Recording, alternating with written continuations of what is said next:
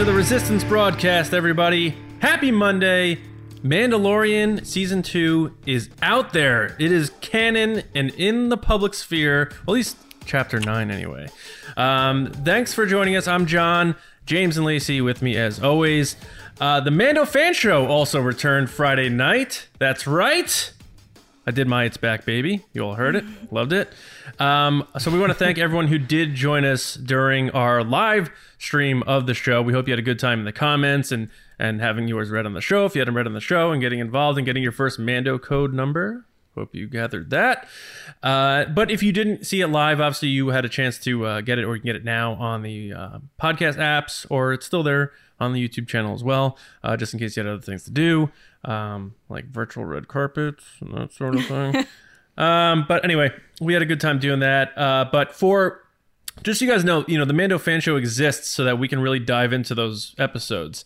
Uh, so for our full takes on chapter nine, the first episode of season two, watch the Mando fan show and you'll get that. Uh, we do, we will obviously touch on the Mandalorian here in, on the Resistance broadcast as we go because it's a Star Wars podcast. But if you really want the meat, the meat and potatoes of our takes on the Mandalorian uh, new episodes, the Mando fan show is where it's at. Um, James Lacey, how you guys doing?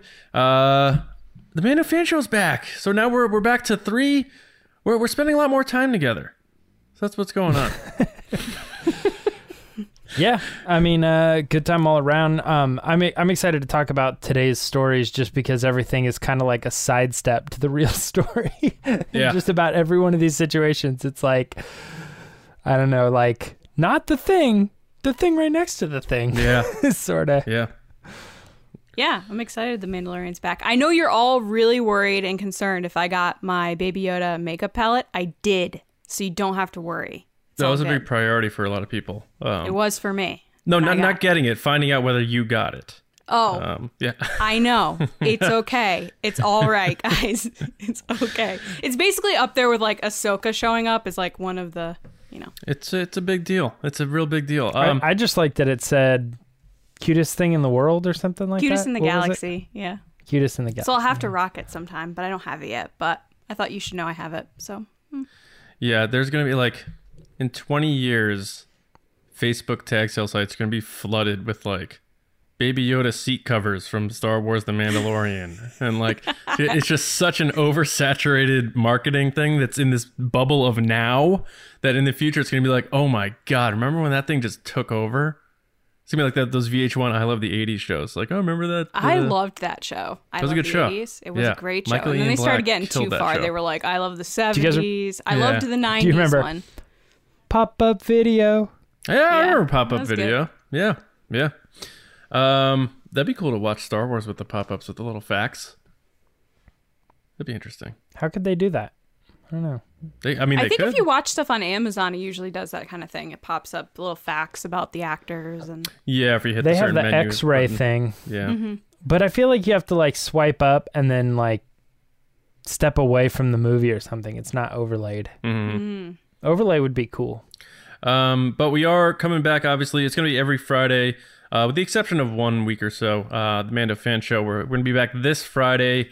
Uh, 8:30 East is the target once again, um, and we're gonna have our first guest of the season, Alex and Mollie Damon from Star Wars Explained. are gonna join us to talk about Chapter 10 of The Mandalorian, uh, which is um, already gonna take us a quarter way through the season. So uh, we'll see what uh, the story gets into there. So join us Friday night live on YouTube.com/slash Star Wars Newsnet videos. Uh, but again, if you can't make the live stream, shame on you. First of all, uh, just kidding. But it will be on the podcast apps and, of course, on uh, the channel thereafter. So um, watch it when you can. And we appreciate all the support. Uh, It's uh, very cool that everyone's been backing us on the Mando Fan Show. And uh, thanks to our Patreon supporters. Uh, I'll just say it right now patreon.com slash resistance broadcast. Without your support, uh, that show just simply would not even exist. So thank you so much because of the time that we have to put into it. Uh, your support makes all that happen. Um, James, the Resistance Report, that is the segment, and you're the guy. What's up? It's the resistance. All right, guys, as I hinted a little bit before, we have a couple stories where each of them seems to be a little bit off center um, of the actual thing. So, for instance, The Mandalorian is back, but we're just going to talk about the interviews that some of the stars of the show have been doing, uh, making the rounds. So uh, the first one up here is a special GMA um, GMA appearance that uh, Giancarlo Esposito and Pedro Pascal both came to the show to talk about the the Mandalorian season two as a whole, and maybe a little bit about Baby Yoda as well. Um, we're gonna kick it off just talking about. Um, well, I don't know if we want to do it in order or not. Maybe just talk about both of them. But John, what were your um, what were your thoughts on these interviews? Uh, well, Giancarlo Esposito is funny because um, he's just a very um, enthusiastic guy, and I think what's funny about him, uh, the first thing that made me laugh was he he did like a Borat joke uh, out of the gate, uh, and they were like, "So, um, why don't you just tell us what happens in season two? And he's like, "All right, I'm gonna give you all the spoilers." Not. I'm like, what is this guy dropping a not joke in 2020? Um, but good for him. He's confident enough to do it. So let it uh, let it rain. But um, yeah, I mean, he's talking about you know searching for his quarry, which is Baby Yoda, uh, hoping he finds it, which gave me anxiety. Um, but you know, one thing I have to say uh, regarding his um, comments, which were I guess kind of brief, they put up like a side by side of him on the interview, and then like a, a still image of Moff Gideon, and I'm like looking to myself, I'm like, they look like two different people, but he really doesn't have a lot of makeup as Moff Gideon. So like he is like that type of actor where he can sink into his role and change his face, not in a Jim Carrey kind of way, it's very demonstrative, but the subtleties where he can turn himself into a wooden person uh, is an understated talent of his, and I find that so interesting. Where some some people will need a prosthetic and stuff. Like look at you know Colin Farrell's going to be in the new in the new Batman movie, and he looks like just a completely different person. I no one had any idea that was him until someone said something, and everyone was like, "What?" It's still even if you look, you're like, where are his eyes? Like I, Yeah. I still can't see that. but with Giancarlo Esposito, they're just like, we're just going to slick your hair back a little, and Give you a cape. and and maybe like like you work your little evil mustache a little bit. But his face is it's he's just him. But something about how he presents himself is uh a- unbelievable. And uh, I think Does that he generally wear glasses? I don't I, yeah, I don't know. I think know. he does. I think- in uh, every yeah, I think- interview, he's been wearing glasses. So I feel like that's one thing is is you know you've you've all known a friend who had who wore glasses their whole life and they take them off and you're like you look different. You mean the she's all that? like somehow. you're now beautiful without glasses. no, on. not like that, but just like I don't know something about like their it's like somebody like taking their nose off or something like when they take off that part of their identity it's like just something strange is like not quite there. Is that a Michael Jackson reference? No. Oh.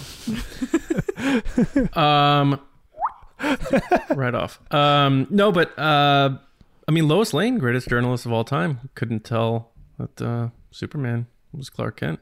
Glasses off, can't recognize him. So, Yeah. yeah. There you Maybe. You're I'm right, justifying James. You're that absolutely right. subconsciously. No, but he didn't really give away a lot, but I, I do like his. Um, again, you know, this is a theme that we seem to come to on this podcast, where he is very excited to be a part of it, and he loves the idea of the hero's journey, and he's really sunken into Star Wars. He's not just one of those actors that's like, I'm bigger than this, but I'm just doing it for the paycheck. The whole, you know, maybe if I need another house stuff that we've heard recently from like Oscar Isaac. This guy's vested into what Jon Favreau has done here, and that makes me happy as a Star Wars fan. Lacey. Yeah, I. I agree. Um, the ultimate hype men for Star Wars right now are Ewan McGregor and Giancarlo Esposito. I've never seen. I would even stress like in the past few years, like with the Saga series and everything like that. I haven't seen anybody except maybe Jonas, who's as excited to I be thought in you were going to Star say Wars. Jonas, yeah. Yeah. Uh, than Giancarlo and Ewan McGregor. It's like each of them are the hype men of their properties yeah. uh, once again, he's so delightful to listen to. Like I could just listen to him talk all the time. He like everything he says is just so charming. Um, I really liked when he talked about how he enjoyed that this story was about the hero. And even though he plays a bad guy, right now we really need this heroic story in our in these times that we're living in, and that he hopes that it kind of transcends into all the audiences that are watching it uh, the importance of having a hero to look up to. So I really liked that, and I and that's what stuck out to me. yeah. It's interesting. I, I like hearing him say that too because that really makes me feel like there's two possibilities. That he understands that th- in order for the hero to shine you have to have something contrast the hero very greatly which mm-hmm. means he's going to be a great villain.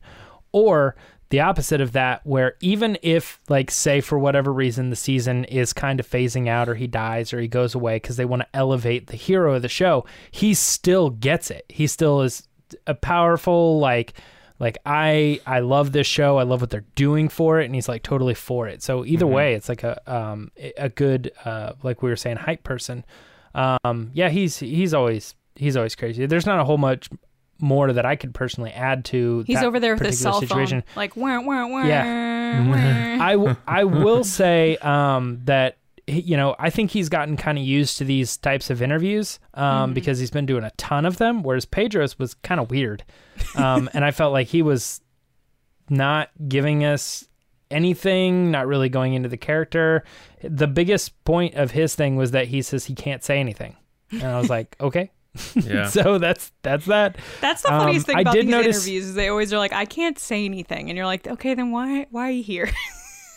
Yeah, uh, it both of them honestly. While Giancarlo Esposito did a better job, I think at kind of like pulling me in and, and whatever. I, I felt like both of them were there just to be like a, a reminder to people who watch GMA who might not know. Hey, the show's coming back, and that's really it. Um, I think Pedro Pascal is a nicer guy than he is a charismatic guy. Um, I think there's a little bit of a shyness there to him. Um, and he is uh, very personable and he'd be like, wow, I, you know, I like this guy. And I guess that is charisma in a sense. But I get a not a shyness to him or an awkwardness, but maybe a blend of things. But he he's I think he's such a nice person that even when he's joking around, he he doesn't want people to dislike him, and I think he he he really wants to let people know that he's he cares and he respects that stuff. Um, and that's how he came across in that interview to me. But um, it's a it's a weird show though. I mean, to be honest, GMA? like yeah, like he is the lead character. He's the title character of like one of the biggest television shows right now, and he's barely in it. Like it's just kind of one of those things. Like there was another interview he did. We talked about it, I think, where it's like you're the guy, and he's like, eh, I'm kind of the guy. I'm Yeah. sort of the guy, a little bit. I'm ten percent the guy, you know. yeah, So, uh, so I don't know his, his kind of thing. I did notice though he follows the rules. I felt like his whole interview he was like the child, and then like Giancarlo's like Baby Yoda, Baby Yoda, Baby Yoda. We call him the child, but Baby Yoda, Baby Yoda. he just like did not care. He's like I t- totally went off on that branding. I will call it what everybody calls it, and not what they're telling me to call it. Basically. Wait, he Um, did say he's like, oh, I can get in trouble if I reveal that I get toys early. I'm like, come on, get out of here. yeah, But- everybody knows. The, the one thing he did Yeah. say that I'll I'll and it's really the only thing I could take away from it because like I said it is brief is him talking about uh, the improv he did with uh, the child and how ILM really has brought it to a new level at this point where they can react so quickly to an improvisation. Uh, where he's saying, "Don't stand, what? Get away from that fire!" Like that to- dad mode. You know, when your kid's reaching up to the stove, like, don't touch that. Like back away from it.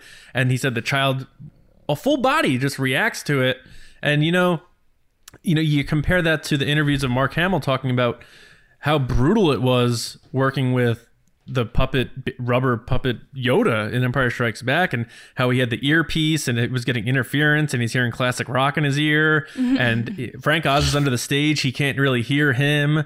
And it was just this real hodgepodge. Are we going to pull this off? We're going to find out in the edit whether we're going to pull this off. And now you have an actor who really gets to act right alongside a puppet to the point where you had like a Werner Herzog, like I forgot it was not real. You know, it just it it has made Star Wars so much uh more real uh, for the audience because we're getting genuine reactions and it's not you know edit and cut shots act like you're surprised here we'll edit that in now it's actually like he's probably like oh my god that thing just moved uh, so I think there's something organic to how they're making Star Wars now, and it's so exciting to see what they can do with that. And I'm sure that's a part of why Ewan McGregor is so excited. He's seeing what they're able to do, and he's like, "Oh my god!" He's like, "I cannot wait to get back and do what I can and be, actually play in this galaxy. It actually will feel like he's in that galaxy. That's amazing." The Star Wars sandbox. Star Wars sandbox, yeah. Next story. What? Tatooine. Tatooine sand. Oh. All right. Um, yeah, well, let's talk a little bit about the High Republic then. Um, and this isn't, again, not a big announcement of anything huge with the High Republic. They just decided to pull the curtain back on uh, the villains because Halloween is right around the corner. And they wanted to talk about uh, the most evil thing in their upcoming property. So um, we got a little bit of a glimpse into some of these characters, um, some of which we've seen before and some are new. Uh, but Lacey, I want to start with you on this one. Um, anything uh, cool or surprise you? Are you interested? So my initial response was, "Oh look, it's a bad guy in a mask with some type of breathing device that looks just like Vader's breathing device." Um that was my initial response, which is like, "Oh, is this like Star Wars bad guys now? Like they all have to have some breathing assistance?" Um but other than that, I mean, they look like bad guys. It's hard for me to be invested in this, guys. I've been through this. It's like I don't really know the story yet, and I think they're throwing these kind of concept arts out, which is great. But I, as someone that like does read books every once in a while, um, sometimes you like to picture these things on your own, and I feel like by throwing these out there, they're kind of putting in your head what it should look like instead of giving you the chance to actually read the book and picture it yourself um, which is kind of disappointing. But other than that, it's like, okay, these are bad guys. I don't, it's hard to have a connection to these right now because I feel like this has been dragged out for so long that, like, my interest is just fully in Mandalorian right now for me to be like, ah, yes, what is this compost pile with a mouth? Mm-hmm.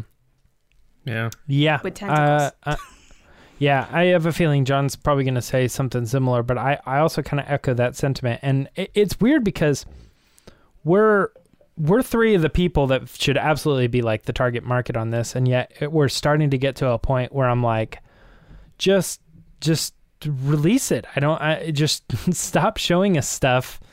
And in a way, it's getting to a point where they've probably shown us and, and hyped up the High Republic.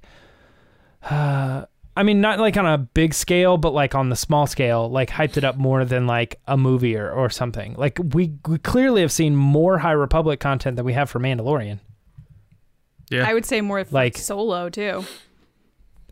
Yeah, I mean, it's like there's there's something definitely about like they weren't they weren't they're not showing us like oh here's you know the villain or the here's this new creature here's this other thing you know all this other stuff. Um, and I, I feel like it's really weird too. Like people are already starting to get some of the books and, you know, and like they're, they don't come out for like a long time still. I, I don't know. It's kind of a, all a mess. I mean, the villains are cool, but I don't know. I, I feel like right now they should have dropped something on Moff Gideon or something. I mean, maybe that's a good thing or a bad thing, but They delayed the Mandalorian releasing book, this right? just feels like it, it just goes, gets lost like immediately. right. They delayed the Mandalorian book, right? Didn't they delay that? Yeah. It was well. It was supposed to be this December, and it's coming out next fall. It's just Yeah, a little I'm- confusing to me that they're, you know, I totally understand that they're sending out samples and stuff to the authors, of course. But again, it doesn't come out till January. So if you're trying to build that hype and excitement, why would you do it in October when your stuff isn't coming out until January? It's going to get forgotten between now and we've the already holidays. seen these villains before. Sure. Like they they showed us these when they did the big announcement thing. They were like, "Oh, here they are. This is what they are. This is what they're like, where they come from, and all this." And and like we you talked know, with this didn't Amy, really reveal anything more, except for there, there's a there's a new Mm-hmm. creature. I forget what their names are or the species or whatever. But John, what do you think of this? Um, yeah, you know, it's more of the same, and I, I don't want to beat the negativity dead horse here, but um, yeah, like like Lacey said, you know, the the quote from uh, uh, Daniel Jose Older is um, if I could find it here. Uh, the Nihil are truly unlike any villain we've seen in Star Wars before. And then it's like, here's their leader, and it's a guy with a helmet and a mask and a mechanical breathing device. Uh, I mean, right. Right. And what I was saying is when we had Amy on, what we were all saying collectively is like we all want people to be excited about these. You know, we No. want Yeah. excitement. Listen, ourselves yeah, absolutely. want to be absolutely. excited. Look, and you see these other um, marauders, as they're calling them too. One is clearly a, a, a Twi'lek. Um, one looks like a Zabrak. Uh, so it's like they're they're checking off the species that we know for that familiarity because they're probably like, look, we need to make this new, but we also need things that people will be like, oh yeah, that that that reminds me of this, and that reminds me of this, and I understand that, but you know, you see these images, and it's I keep forgetting that this is the extent of where we're seeing them outside of the comics that they're going to be in for this. You know, we're not going to see them in an animated series. We're not going to see them in video games. We're not going to see them in movies. We're not going to see them in live action, at least now.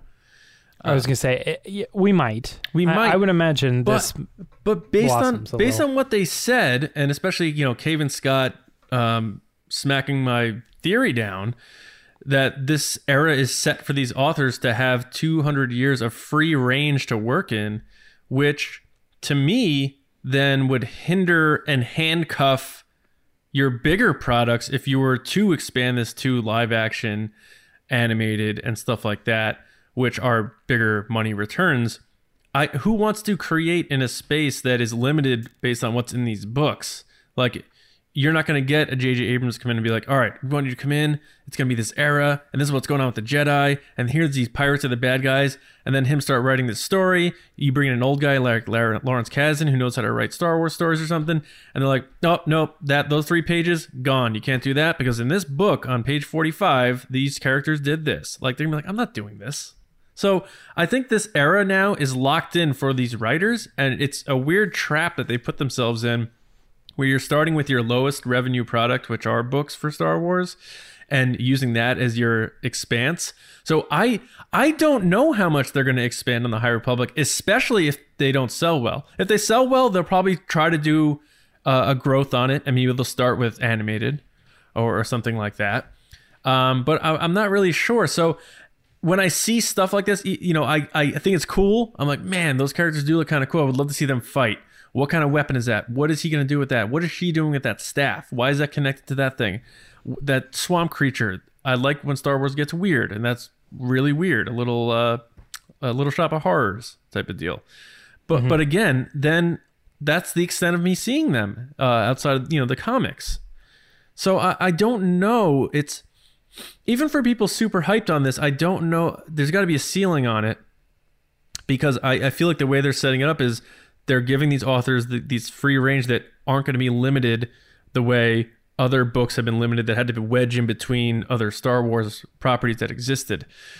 So it's very interesting and it's very new. Um, I just can't get my hype there uh, for those reasons. I think the only way I'd be able to get into this is with the audiobooks. And I haven't heard much about the production on those yet or what's going on. I assume it's a Marc Thompson thing. Um, but even that, um, I, I'm not sure where I'm going to be. So it's cool that they're introducing this stuff, but you know the pulse on it that I've seen, and maybe I'm wrong online, is that it's not getting the traction that I think they were hoping for with fans. Um, there doesn't seem to be a lot of super excitement over this, especially when you look to like the other across the street and you see Marvel, and they're like, "Yeah, we got like ten shows coming." We got seven movies coming, all this stuff, and it's So- just like this is, and, and don't and don't hold this mm-hmm. the, that event they did last year, last winter, and be like, this is the future of Star Wars.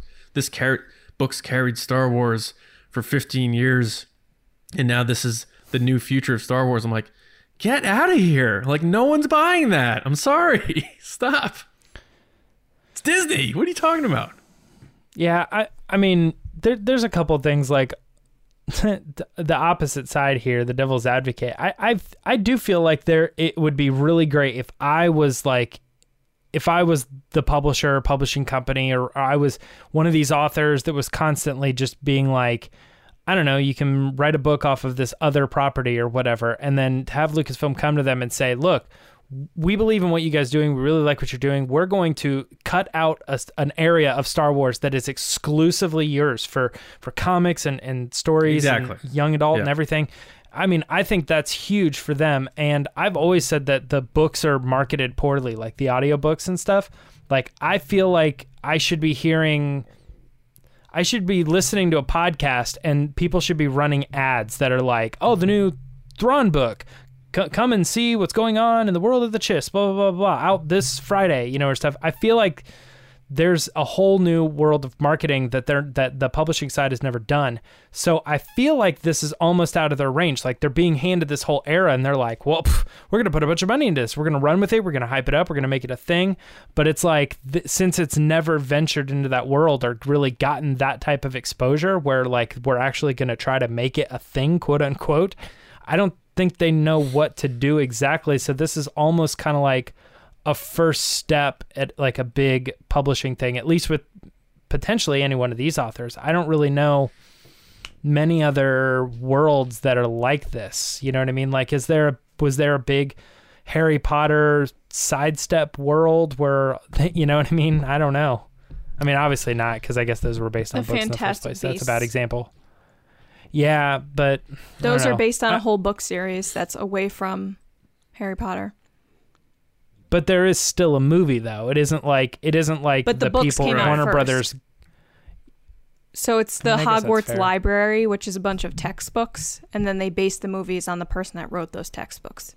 And you, uh, making the Harry Potter comparisons tough because they literally make book uh, movie versions of those books, whereas this Y- is yeah. yeah. So Yeah. yeah, uh, maybe that was a bad example. I was trying to think of something as big as Star Wars that was like had a big publishing like thing, but I, I can't think of one off the top of my head. If you guys can think of one, listeners, put it in the comments of the YouTube video or you know uh, tweet at us or something like that. But um, yeah. Lacey, anything else uh, before we move on to the next thing about the High Republic villains? No. Not really. All right, I understand. I'm kind of the same. Uh, we do want to talk a little bit about Boba Fett, though. Um, again, not the Mandalorian. Sidestep, Boba Fett. Um, the, apparently, the trademark has been like renewed or reissued. Um, something that Lucasfilm did. Uh, it was pointed out, um, and this this is about as nerdy as you can get. Is when you get into the details and you're like, oh, look what Apple patented uh, today. I see like that all the time, though. That technology. they're, yeah, they're like, oh, it's a cheese It uh, feeding machine. And you're like, why is Apple patenting this? Yeah. yeah, yeah. Why would Google be interested in? Yeah, um, but for whatever reason, these companies they patent things, they license things, and sometimes we hear names. Like a, a name was tossed around for like a, a pinball game that uh, Star Wars thing. It was like Balance of the Force, and everybody was like, "That's got to be the name of Episode 9.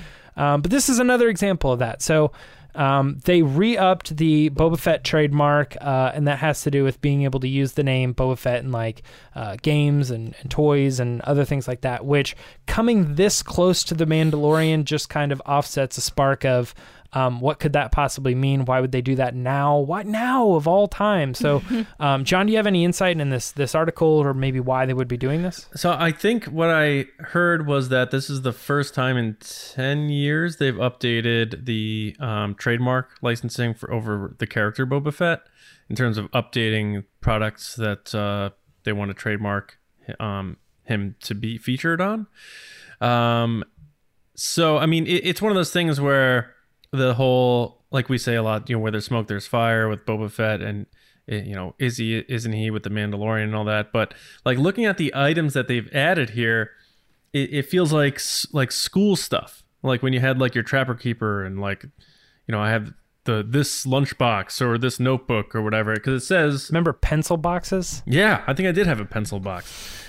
Um, let's see. Blank journals, binders, clipboards, posters, notebooks, trading cards, like a lot of that's like school stuff and I wonder if that's being trademarked now for the next school year. So is it one of those things where like we're to get a little bit of Boba Fett this season? Uh, and then next year he's really to be heavily featured in uh, the Mandalorian or something. Like they're to plant the seeds for this season, but then next season he's really to be in the mix. Um, because I mean, a, a lot of that seems like you're going back to school. Here's all that stuff now. It's gonna Boba Fett's going to be on it, um, and you're actually going to be going to school this year, hopefully. Um, but yeah, I don't know. Uh, Boba Fett is one of those characters where people get so excited about the thought of him. he's just, it's just like he's just like out there.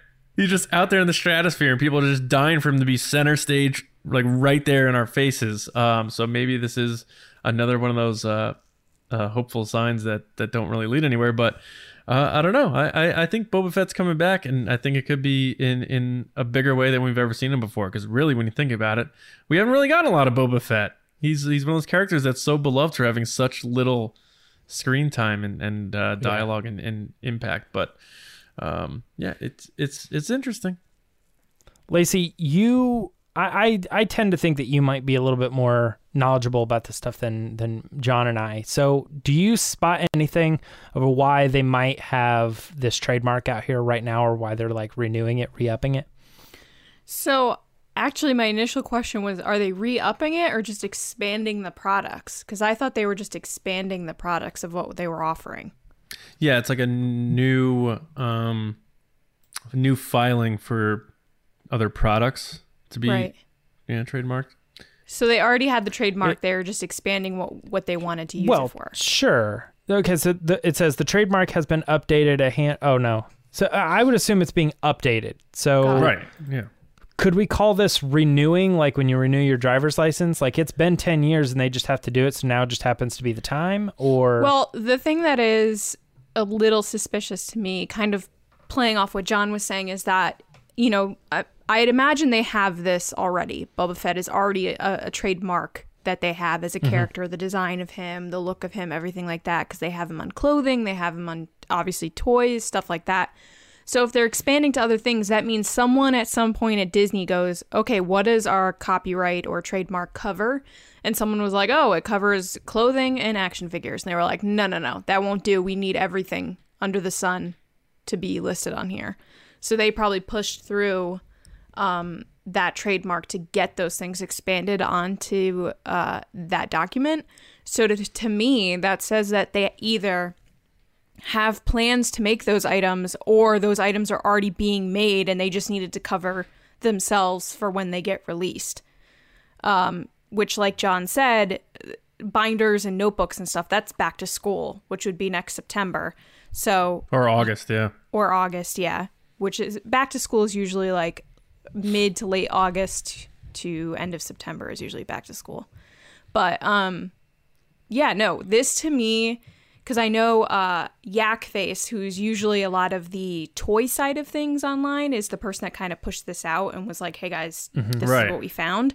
So to me, I was like, Oh, if they're kind of suspicious of it, automatically I get a little suspicious because people like you said james are just always looking into like crazy things that companies are copyrighting and trademarking and protecting as their ip so to me this says that either they have designs that they're pushing out which i'm trying to think of what anniversaries are next year. Are there any anniversaries coming up? I don't think so.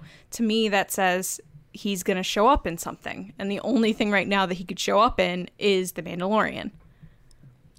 Yeah. Hmm. And as Grant points out in the article, since the 70s, it's been updated in pockets, um, and significant points were early 2000s, which Boba Fett did return in Attack of the Clones, and then around 2010, uh, Clone Wars.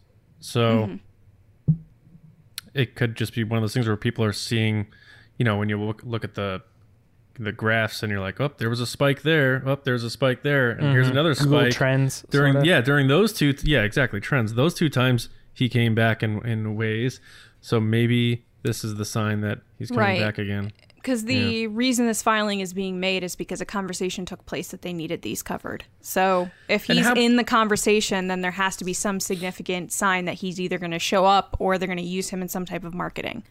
and those products like let's say mando season three is sticking to around when one and two came out where you're looking at your october november mm-hmm. Uh, a lot like i said you know a lot of these items to me remind me of back to school uh, you sell these in August, and that does your hype train for Mando season three. Like Boba Fett now got his armor back at the end of the season, and he's Right. going after somebody. Like a lot of that makes, and this is like crazy speculation, I guess. Well, maybe not crazy, but um, just trying to connect some dots. And they know those I mean, fans it, that are tuning in. It also The says fiction books in the field of science fiction and fantasy as well. Series of fiction books. So Hmm. it could just be something as simple as stories, you know, books or Mm-hmm. whatever. Yep. okay. Lacey, you were going to say something. Oh, I didn't know you were done. Um, yeah, I was just gonna say that. Uh, you know, they have kind of everyone else with the Baby Yoda merchandise, so they kind of need to get those old school fans slash Boba Fett fans in, and that's how they're gonna do it is by making this stuff, getting their kids in. They're old enough to have kids now, so This is weird. I I mean I I don't know. I hear what you guys are saying, but it still just doesn't. It, it seems odd to me. Like I, I can't. I don't know how this stuff works. Like they re up a licensing. Like like I. It, it feels to me like they get it, they have it, but how long do they have it? Does it run out? And so then they they just go, ah, well, we're not doing anything with Boba Fett, so we're just gonna let it run out, and then we'll just renew it when it comes up. Like I I don't know. There's something something's odd about this. And then also, why why Boba Fett and not like So we did we didn't see this for the word Mandalorian or we didn't see it for you know. I mean, I get the child, I get or something. I, I mean, I mean, are there certain things you can't copyright? Like you couldn't copyright the name of the child. Yeah, not that this is even copyright. I don't even so entirely know what this is. So I think how it goes is these are updates so that if companies want to create things with Boba Fett on them, uh, They have to Disney has Disney, the trademark. So things like a blank notebook that if Boba Fett isn't going to be around in current media, isn't going to be a lucrative item for Mead to create with Boba Fett on it. So by Disney um, updating the trademark, they can allow a company like Mead or somebody to make a blank notebook with Boba Fett on it uh, right now, and uh, they own the trademark to that. So, like a company. So, So- in other words, like th- they could be like, "We're we're bringing Boba Fett back." And they reach out to all these companies that make all this types of merch and stuff. They're like, "Listen, you know, we are, would you be interested in this?" And they're like, "Yes, we we want to make a product with that character." And they're like, "All right, then we'll well, we'll update our trademarks or create the trademark for that product. Hey, we have this product. We want to put that character on. Okay, then we'll make the trademark so that I guess that yeah. makes sense. So like they they probably already have a Boba Fett trademark or whatever we're calling it uh, on say like toys. Yeah, yeah, oh yeah. This is updates Because yeah. they're already making toys. So Yeah. they're already making like bobbleheads. yeah. So they already have like a Boba Fett bobblehead thing, but they don't have Trapper Keepers. Right. So binders. Yeah. they're just expanding it. Okay. That starts to make a little bit And more do you sense. like think about like Star Wars merch right now? I don't think it's is it selling that well in retail? Uh, I get the feeling that it's not. Um, maybe I'm wrong, but like a blank notebook or a binder with Boba Fett on it, you don't make that 20 years after his last, you know, live action appearance unless he's coming back. So I think that's why Yak Face is like this is interesting. Why would Disney put Boba Fett on a product if he's not returning? Especially in a way where kids would want to be yeah. yeah. Because most people that aren't Star Wars fans know who Darth Vader is. I don't think most people know who Boba Fett is. Especially kids. Kids are probably like, "What?" Yeah. Yeah. But they know who Darth Vader is. They know who Yoda is. Yeah. Like that's the Yeah, funny. Like a seven-year-old now will see the like Boba Fett and be like, "That's the Mandalorian." And he's like, come on. It- what I'm it's very true. That's pretty funny. um, Just green. He's green. It's like, what Yeah, age that's are you? What what hand motion do you make when you have to use the phone? And if you do this, it's Boba Fett. But if you do this, it's the Mandalorian. Oh, I didn't even think of that. I still do this. So do I. We're old. Oh. I, I don't know which one I do, but when you did when you said it, I was like, well, he- he's obviously talking about this hand gesture, but then what would be the other one for a phone? Like for a this. No, this you hold it. yeah, but you're right. I, I Yeah. yeah. I guess that's true. I don't know. I think I James do. goes. I think I do this one. Go for James. Yeah. what are you guys talking about? I, I don't lift anything. I just say, "Hey Siri, answer the phone" or whatever. You know. Pick Yeah. up the phone. All right, guys. Um, let's talk Galaxy of Adventures. Uh, so we got a, kind of a, a specific one, which was Obi Wan Kenobi. Um, I think maybe I don't know uh, exactly why this maybe came up, but maybe it's kind of potentially what we were just talking about. Like maybe they're doing Kenobi stuff because Kenobi's gonna be cool again or whatever real soon. He was always cool, make- make James. some announcements. Say, uh, they're gonna try to make him, you know, an interesting character or something. Um, but anyway, uh, Lacey, let's talk. let's talk about uh, this Galaxy of Adventures uh, short. What, what did you think? Uh, first of all, once again, these shorts are so beautiful, and I really want some type of series with this animation. And I'm assuming it just takes forever, and that's why they're like, "Look, we're giving you two minutes because it takes forever." But they're they're just so so aesthetically pleasing, and they're beautiful, and just the. I think my favorite part of these are the transitions from moment to moment, and the way that Yeah. they do it is just so so perfect. Um, this one was wonderful, per usual. Uh, I got a little emotional watching it because you go through his whole journey of being Kenobi and then with Anakin and then being back on Tatooine. And uh, he has that kind of moment where he lights his lightsaber and you're like, he doesn't do that. But uh, no, it's just really, really fun. And I'm excited to get more Kenobi content as we get towards, you know, the series starting. But Yeah. yeah, I, I, I'll say it again. The, these little shorts made me actually like Boba Fett. it made Boba Fett cool. For me. yeah, I forgot about that. Yeah. Yeah. You, what? Um. I mean, whoever is responsible for putting these together, I guess it's more of a compilation and editing. Um. And then they're animated thereafter. Like these are the clips we want to use for the history of Obi Wan because it has the original audio. Yeah, they use original audio, and then they. I th- I'm assuming they probably do audio music first, and then they animate according. Yeah, that. which I guess that was- Mm-hmm. guy Ryan Shore, who came on last year or whatever, uh, probably still does that arrangements. But Yeah. I have to say, I was very, very happy. I know fans of the pod will know that I was very pleased that they didn't use "Hello There." I was, and I I know people think this is a bit. It is not a bit. I uh, They I said it on the Star Wars show though to introduce it. whatever Star Wars show. Fine, leave it there. uh, uh, but like, uh,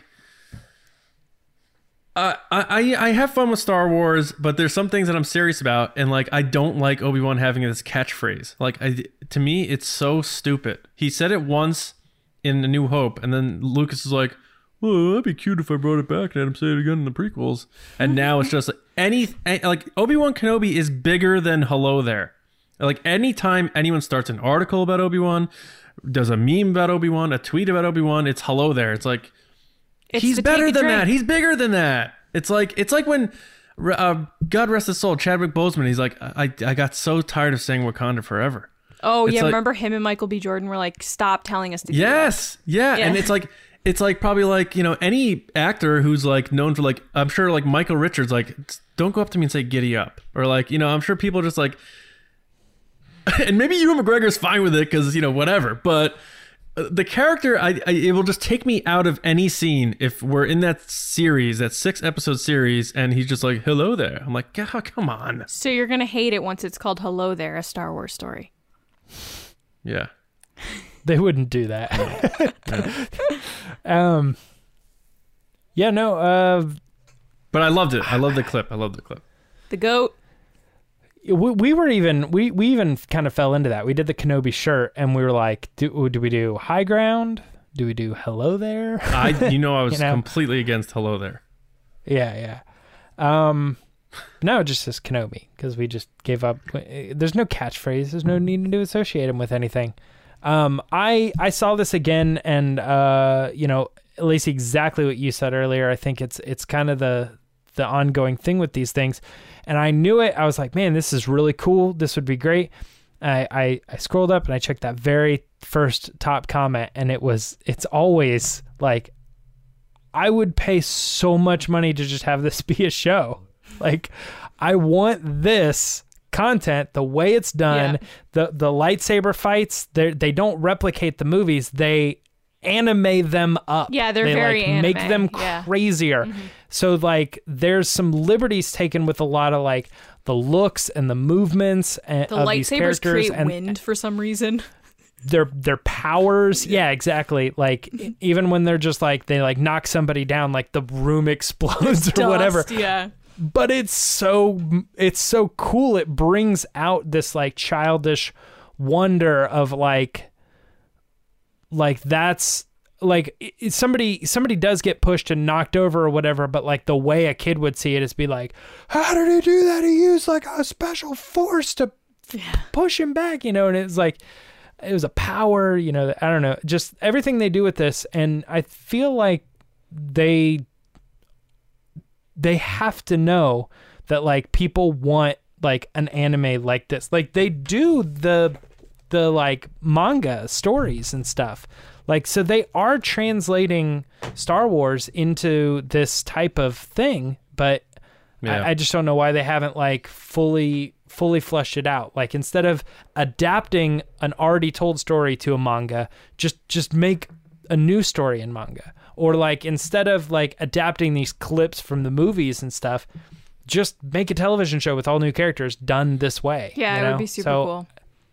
It would be awesome, and I don't know why they're not. Yeah. they're- It's almost like they're they're missing out on this demographic that's really into that type of stuff, and they could win those people over even more by just being like, "Hey, we're doing like a Star Wars anime, what, even if it was a retelling." But I, of course, you know, you guys know me. I, I want I want them to find like a neat story and be like, "This is the Star Wars anime show." Basically, Could be international audience draw that they need. Absolutely.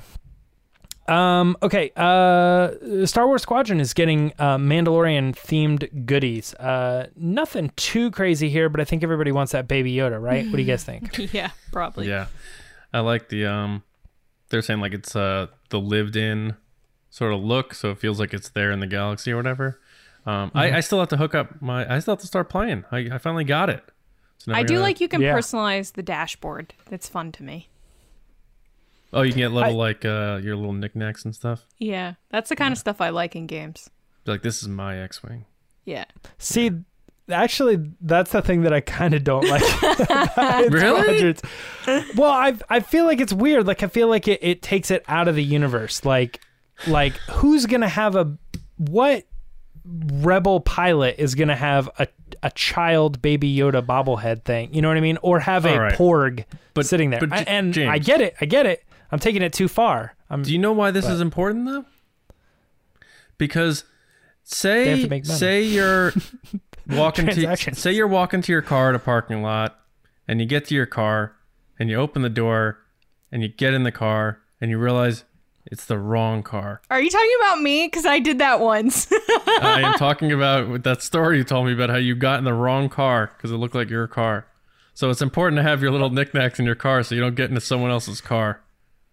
Now I got to tell that story. Guys, it was one day I was on my way out of work and I wasn't paying attention and I was on my phone and there was a car parked two spaces away from me. So it was my car, a big truck, and then this other car that was the same type of car, same color, same everything. I opened the door after unlocking the car. I didn't see the lights go on, but I unlocked it, opened the car door, sit in the car, and I look around the car and I go, This doesn't look like my car. And then I realized it wasn't my car. I got out of there quick. It's wild. And it was so embarrassing. And I was like, I wanted to die. Imagine if I've walked up to cars before and like tried to push the button or That's the thing. Yeah. It was The handle? unlocked. So I just opened Yeah. it right up and got in like it was my car. imagine your key started it and you drove like down the road. Uh, anyway, yeah, good stuff. Had to Um, blow up your spot there. Last thing to talk about real quick was that they announced, uh, well, they didn't really announce, but they gave the title of, showed some artwork for the next uh, Thrawn novel that's coming out. Now, granted, this is still not coming up for like another year, but hey, let's talk about it really quick because uh, it looks like the box set, uh, the book cover, um, some other like like they did like a poster thing, which apparently is like a new thing Star Wars is doing. It's like framing like a s- one scene uh, for something just to be cool. Uh, but no, uh, I think it looks dope, and I'm super excited for it. Uh, Lacey, what did you think? I am Anything to add? so excited for Thrawn Yeah. fans to get another book in Thrawn, the never-ending story. Part Uh, Yeah, seven. I think we're. I think yeah. I mean, we're covering a lot. How old is Thrawn? Ninety six. Spring chicken. And we've covered 90 years of his life so far in the novels. So, like, is there going to be a Thrawn book where he's like in the womb, like plotting his? You know what? Timothy Zahn, get that money. You do you, man. Keep going. it's like Dwight Schrute. He's like, all of a sudden, I see a bright light. I crawled through. I mean, we talked about this uh, a little bit what? ago that the Thrawn stuff is probably as big or bigger than the High. I mean, High Republic's not out yet, but I think like they they hope the High Republic is as big as probably the Thrawn stuff. I would imagine. That's Are what we I'm at- saying. Timothy, get your money, man. I say yeah, and Disney, Lucasfilm Publishing, get your money too. Absolutely. You know, if if the revenue they make off of, you know, they keep if they keep making people keep buying them, they're gonna keep making Thrawn books. They'll find a way to tell it. They'll tell the story uh, about you know ten year old Thrawn and how he convinced his classmates to give him their peanut butter and jelly sandwich for his uh, you know fruit. and cup. then he took over the world. and that's it. Yeah, it's like young young Sheldon, but for Thrawn.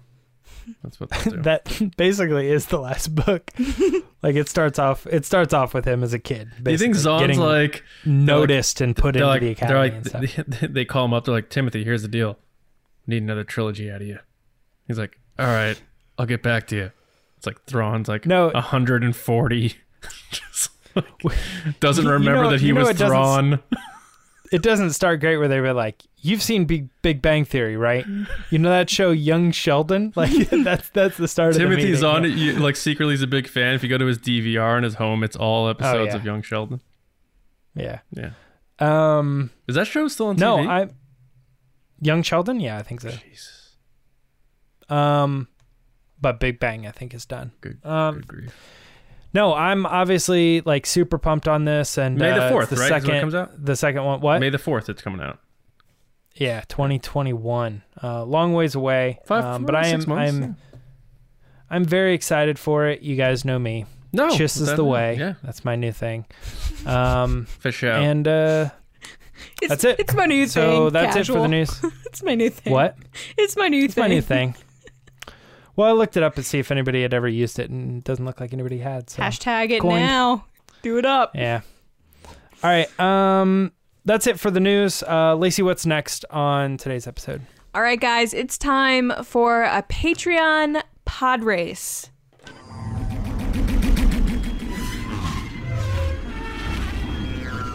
So there are lots of ways you can support us. You can watch us here on YouTube, like this video, comment, subscribe. You can watch us on the Mando Fan Show every Friday. You can like us uh, or follow us on Twitter at RBATSWNN. You can follow us on Instagram at The Resistance Broadcast. Or if you want more, including over eight mini episodes a month, polls, mailings, Discord servers, stickers, all different types of stuff, you can head over to patreon.com slash resistance broadcast. It's not only a way to get extra content from us, but it's a way to support the show and allows us to do what we do and be passionate about Star Wars and the crazy times that we're living in. And it's thanks to you. So, uh, this is a section of the show that we let the generals, our top tier, be a part of the show. Um, so before we get started, I'm just gonna give a shout out to our generals. So thank you, Carmelo, Andrew Staley, Jeremy Myers, Neil Shaw, David Probus, John Reese, Micah Harrison, Jetta Rosewater, Michael Gaines, Bethany, Russ Harbison, and Kendall Gelnar. Thank you guys so much. This week we're back again. First of all, I just want to give a shout out to one of our generals, Neil. He's he's going through a rough time right now. He's fighting hard on the front lines for COVID. Uh, we hope you're doing okay, Neil, and we appreciate you. Neil.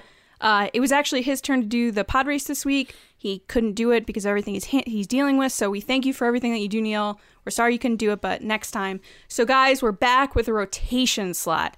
So we've got Russ in here. Excited to bring Russ in. Russ. And, and we asked him if you could be in a galaxy far, far away a long time ago. What moment in Star Wars would you want to witness in person and why? So Russ, take it away. Hey there, John James Lacey. Hope you guys are doing all right. So, if I could witness one moment in Star Wars history, I think I would go with the destruction of the second Death Star. And I say that because I think after years and years and years of the having to live under the Empire and the, all the cruelty and all the death and all that, to be there when that happened, the sense of relief and hope that that would bring. Obviously, we know, you know, that the war still went on after that, but just to be there in that moment, feel like, wow, we've won. Yeah, there's still a lot of cleanup to do, but we did it. I think that would be just something beautiful to experience. All right, Russ. Well done. Nicely done. All right. So first we're gonna go John. John, what'd you think? Um, good answer. The Death Star two explosion. Um, I think uh, when you bring up that the level of hope it would give is something that definitely resonates with a lot of people. Um, and you do bring up, of course, that that's not the end of uh, things. There was still um, more to do after the Death Star blew up. That was just the big moment. Um, uh, I mean, th- that is something that would be interesting to see, especially when you see the end of uh, the special editions, especially um, when they pan to each planet and you see all the celebrations and everyone just kind of coming together. And that type of uh, communal unity is um, i think something we all kind of yearn for especially in divisive times and that sort of thing. So it's a big thing that we can relate to uh, our real lives um, especially in such a chaotic year of 2020 so i think um, especially it's a great answer but especially more than ever right now uh, just um, seeing um, uh, uh, hope and, and that sort of thing is uh, is always a good thing in Star Wars. Um, so I think that's a great answer, Russ. Appreciate you uh, stepping up and doing it. And I see that uh, box set, the Skywalker box set behind you there. Have you opened it yet, though? That's the question. Have you watched that moment out of the the disc in your box set? That's what I want to know, Russ. Thanks, bud. Ross, you did a great job. I agree with you. I think that's a, a great time to to be in Star Wars. I personally would love it because of all the parties, depending on where you are. Like they're all celebrating, but like I really want to be at that Ewok party. I feel like it's another level there. Like you're it's just different.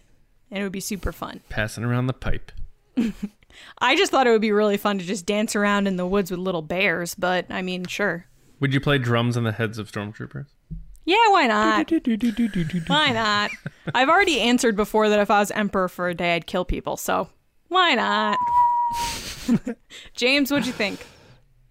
Um, no, I, I agree that this is a this is a crazy moment to witness. Um, because when when you said it, Russ, the first thing that I thought of was popping in Battlefront Two, and there the game kind of starts there, and they showcase these scenes like they kind of redid certain scenes. So even though you'd seen them like a hundred times, you're getting like a different angle on it, and I was just like, this is incredible. Like it's just so crazy to see.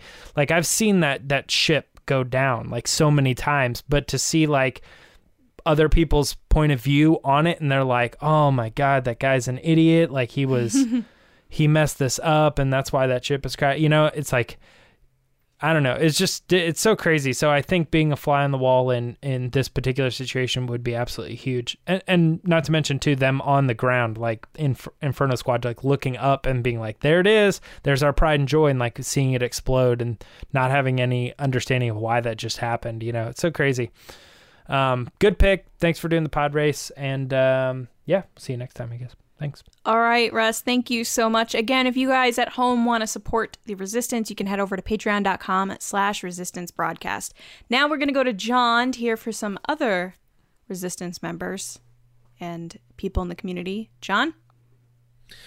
Uh, yes, time for Ask the Resistance. I've been wondering, what are midichlorians? All right, so yeah, we usually put a call out for questions um, middle of the week, Tuesday, Wednesday or so, uh, and um, we farm through the replies. But also, anytime you want to send a question that you think would be cool for us to discuss on the show, or you just want to get that cheap shout out. Yeah, you want that cheap shout out sometimes. Look at you wanting that cheap shout out. Just use a uh, hashtag ask the resistance and we'll find it and we'll get you on the show. Uh, like these folks did. So uh, Brian Ward at Brian E. Ward, great artist. Brian's a good guy. What's going on, man? Hope you're doing well. Um, Lacey, this one's going to you. Brian asked, should Ewan wear the Jedi robes in Kenobi? I think it would be cool if he didn't wear them for almost 20 years and put them on the morning he was going to meet Luke in the desert. I, am assuming he's meaning A New Hope, uh, because he knew he was starting his uh, last Jedi mission. Uh, that's an interesting, very interesting question. What do you think, Lacey? Um, hi Brian. How you doing? Hope you're well. Um, thanks for your question. I don't think Kenobi's going to wear the Jedi robes uh, during the time that he's on Tatooine. I think it's going to be a similar kind of parallel to Luke Skywalker in The Last Jedi, where he kind of put them away in a chest and maybe brought them out once in a while. But I can't say see him rocking them all the time for the whole time that he's there. Plus, it would be really cool to see a different costume on Ewan for the show. So I'm gonna go with no, he won't wear them the whole time, but yes, he will wear them sometimes. All right. Do you think he'll still wear Jedi looking tunic, or do you think he'll like he'll Yeah, be a completely different yeah, like the different? oh. crisscross top. With Okay. the, yeah. yeah, because some people are like, I, I actually heard I actually heard they're gonna get him in the same outfit uh, Scarlett Johansson wears in Black Widow. I'd be okay with it. Ewan could pull it off. I think. I, yeah, I'd be totally okay with a full leather suit. Sure. Yeah. it's like this With the full zipper. leather like stealth suit thing. They're like, we need ratings. Everybody's like, "What is happening?" Get get Ewan in leather, pleather. Uh, all right, James. Uh, Lauren Romo at Loro knows what's going on. Lauren, uh, James, would you like to see more Mortis esque type stories told in Star Wars? Lauren, you know I do. Absolutely. Um, so here's the thing: is that that with with Mortis, I have often questioned, and I've thought about doing some sort of like bigger poll thing about like what is what's your big takeaway, like what is the best arc in the Clone Wars, and I actually I have a feeling that it, if actually polled, I think Mortis might be the most common favorite story out of it. Um, and I think that uh, when you expand those kinds of ideas of what the what is possible with the Force, whether it's like uh, like a location specific type of a thing, um, Rebels broke into that too, and they created their own sort of like Mortis esque type story with uh, the world between worlds, and it too has brought on that sense of wonderment and excitement that you get when you're like, what could this mean? What implications does this have for all the other stories? Like when we learn about those types of things within the Force, they really make us reevaluate the whole galaxy and every story that we've ever done like oh there are new possibilities now. Um, what does all this mean? So i think i think that mortis-esque type stories are those those times when you get to kind of sidetrack and kind of reinvent how we look at star wars as a whole. Um, so yes like absolutely. I think we're going to get more of them and i like to see them. Nice, right on. Um, if you had to pick one or the other, you like uh, World Between Worlds or Mortis? Real quick, gun to your head. i think mortis because i think there's too much time travel problems yeah. with the other one, but I like that it is in a bubble. All right. Um, all right. Uh, next one, uh, Alex Zukis at Zubaka. Alex, what's up, man? How's it going? Hope you're well, bud. Um, uh, one of our uh, commanders on uh, Patreon. What's going on, buddy? Um, what are the odds that Luke and Leia's legacy lightsabers get dug up from Tatooine? Maybe a future Star Wars movie where they get excavated. So I think 100%. I think when we get back to revisiting Rey's story, um, we're gonna get hit with a teaser that they're gonna uh, produce without us knowing, and we're gonna see some ominous character summon the lightsabers out of the dirt, and that's gonna be the teaser to kick off the next trilogy, whatever that Rey's gonna uh, gonna be involved in. And I think that'd be a like wow moment. But I think that's uh, that's my prediction, like what what they'll do. So I, I definitely think that's not the last time we've seen those lightsabers, and I think it'd be a pretty cool thing for them to do. Um, so, uh, but I don't think it's gonna be that old lady. I think it'll be a little more climactic than that. Um, uh, I disagree. I think it will be the you think it'll be the old? She I just think like it'll be the left. animal with her. She just starts digging them up and sells them. Um, Or she breaks them apart, sells them apart. Uh, real quick, last question here from Double C at double underscore C underscore 21. Uh, another patron of ours. What's going on, man? Uh, what Star Wars? Have you guys dressed up uh, for Halloween as a Star Wars creature or character before? I've done Han Solo and Darth Vader. Uh, me. Uh, I've done. I did uh, somewhat recently uh, uh, Luke on Dagobah with a uh, Yoda, like a puppet, Oh, nice. stuffed animal puppet Yoda on my back. And uh, I also did a Darth Vader costume where I was handing out candy. I actually have video of this. I tried to put it on YouTube, but they took it down because I put the Empire theme on there. but I I used fishing line to connect to my the lightsaber, and I set it down on the ground. and then like kids would come up and I pointed to it and they'd look look at it and reach down to pick it up and then I would yank it back and grab it and then like you know like stick it out so it came out and stuff. Most impressive. Most impressive, There you yeah. Um, but uh, most kids did not care. They're like this guy's a loser. I had like one kid that was like, "Wow, that's crazy! That was so cool." But like every other kid was like, one kid was like, "Like seriously, what? What the heck? What was the point of that? Like, why did you just do that?" I got a toothbrush from that guy with the fishing line. Oh yeah, that guy sucked. Yeah, exactly. Yeah. Yeah. Lacey. Lacey, what about you? So it's kind of funny that you've done Han, you've done Luke, and I've done Leia before. Hmm. Um, but I've also done Rey. I did. Did you do Darth Vader? Oh, you did No, Rey. I did Rey Right. last year. Right. Oh, okay. All right, that is it for the show. Can I say something really quick? Is that a yes? Nope, you that's it pausing, for the show. You pausing? Is that a yes? uh, just really quick for Alex. Alex, random shout out. You're the best. I'm so sorry. I have no more jacked fish stickers. so Oh, I wasn't able Oh. to send you one.